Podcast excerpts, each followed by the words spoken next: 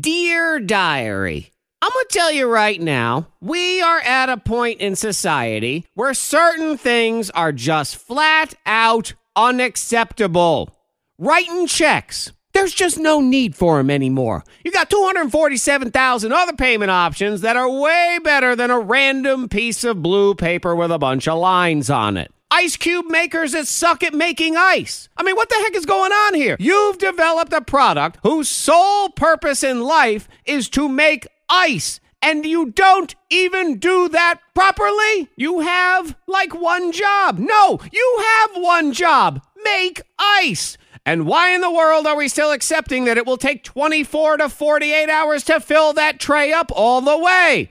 Taking like three hours of water freezing to clunk, clunk, clunk. Have four ice cubes get tossed into the tray. 20 minutes, full tray, end of story. But the one that gets me the most is that we are to a point in technology where it is absolutely, positively, unacceptable to have sucky Wi Fi. If you are going to offer Wi Fi, and especially if you dare charge for it, it better be halfway decent Wi Fi. Ever pay for Wi Fi on an airplane? Don't! It stinks! And the free Wi Fi is even worse. My dad recently rode the train, and their free Wi Fi is like three.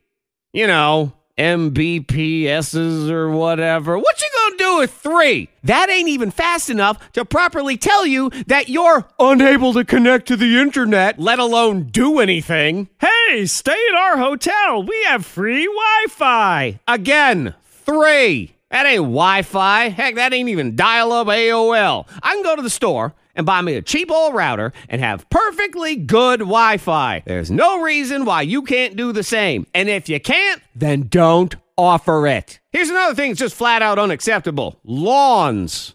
Whose stupid idea was it to have lawns? If I could have access to a time machine, I want to go back and find the guy that decided we all had to have perfectly manicured and hard to maintain grass as our lawns and just eliminate him before he could come up with the idea. Because here's the deal you spend all your time trying to keep that stuff alive, seed it, water it, mow it, and the biggest annoyance, keep out the weeds. Because, man, no matter what you do, those weeds will come back. Which leads me to my point. Why didn't we make the weeds the lawn in the first place? You never have to take care of them at all, and they grow perfectly fine. You don't even have to water them, and they still figure out a way to grow over and over and over again. So, why isn't that what we chose for the lawn in the first place? See, we do it my way. I just gave everybody their weekend back a mowing. You're welcome. Till next time, diary, I say goodbye.